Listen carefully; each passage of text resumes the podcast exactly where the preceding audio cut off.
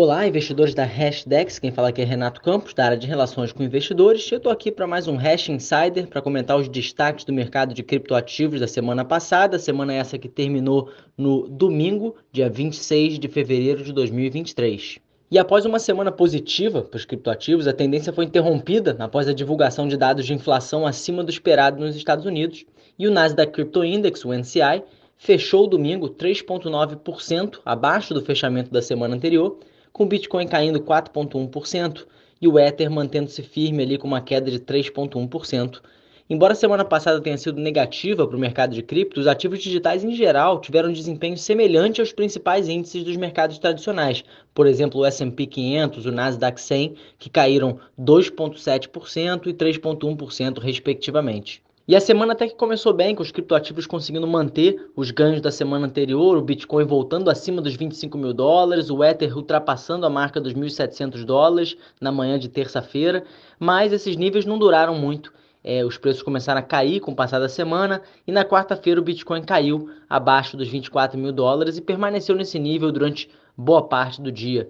É, e na quinta-feira teve uma notícia interessante: os investidores de cripto ficaram positivamente surpresos com o anúncio da Coinbase, uma das maiores corretoras de cripto do mundo, lançando aí uma rede de teste, por enquanto chamada Base, que vai ser uma solução de escalabilidade em segunda camada, ou seja, uma Layer 2, é, trazendo aí segurança, baixos custos, utilizando a mesma linguagem de programação do Ethereum e sendo construída, segundo eles, para trazer o próximo bilhão de usuários de Web3, ou seja, uma plataforma, uma ferramenta da Coinbase para trazer o máximo de pessoas possíveis para cripto. É, mas na sexta-feira, apesar dessa notícia, o mercado de cripto sofreu uma queda é, após a divulgação mais recente do, do PCI, né, o, o índice de consumo pessoal dos Estados Unidos, o termômetro preferido do Fed, inclusive, para a inflação americana, registrou uma alta de 4,7% ano contra ano em janeiro, ficando acima das expectativas do mercado que estavam em 4,3%.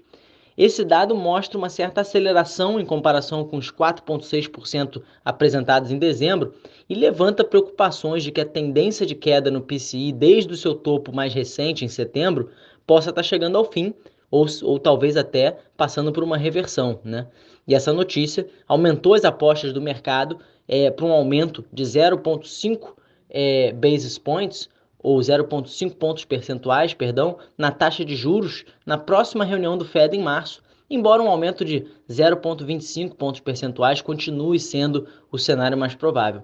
Além disso, números do PIB dos Estados Unidos abaixo do esperado também contribuíram com um sentimento negativo no final da semana, e aí o Bitcoin acabou caindo abaixo da marca dos 23 mil dólares na tarde de sexta-feira, com o Ether seguindo aí perdendo a marca de 1.600 dólares. Os ativos digitais se recuperaram né? Parte da, dessas perdas foram revertidas ao longo do final de semana e o Bitcoin ainda conseguiu fechar aí um pouco acima dos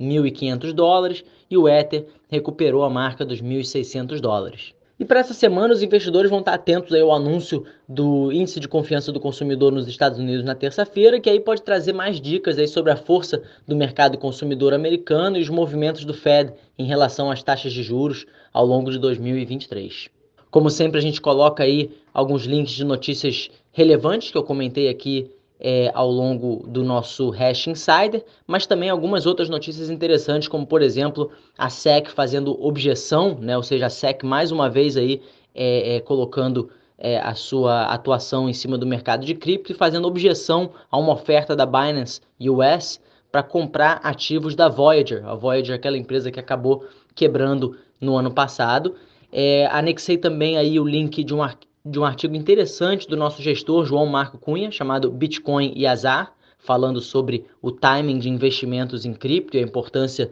é, de manter aí um investimento de longo prazo, um artigo bem interessante. A gente colocou aí também outras notícias, né, e o comunicado da Coinbase sobre o lançamento é, da sua, do seu serviço novo de Layer 2 em cima do Ethereum.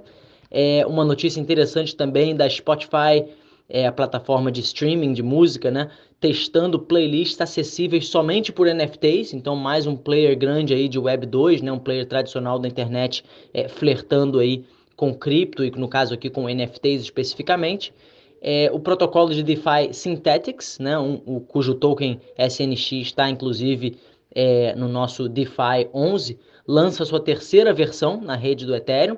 E a gente também colocou uma notícia sobre o real digital passando em alguns testes utilizando blockchain pública, né? Ou seja, no caso aqui a blockchain da Stellar foi utilizado em alguns testes do real digital, então o real digital aí avançando a cada dia. E esse foi o nosso Hash Insider. Caso tenha algum comentário ou queiram entrar em contato, não hesitem em mandar aí um e-mail para contato@hashdex.com.br ou interagir com a gente nas nossas redes sociais, Instagram @hashdex.crypto, no Twitter @hashdex ou então comentando ali nas nossas mensagens pelo Telegram. Tenha uma ótima semana.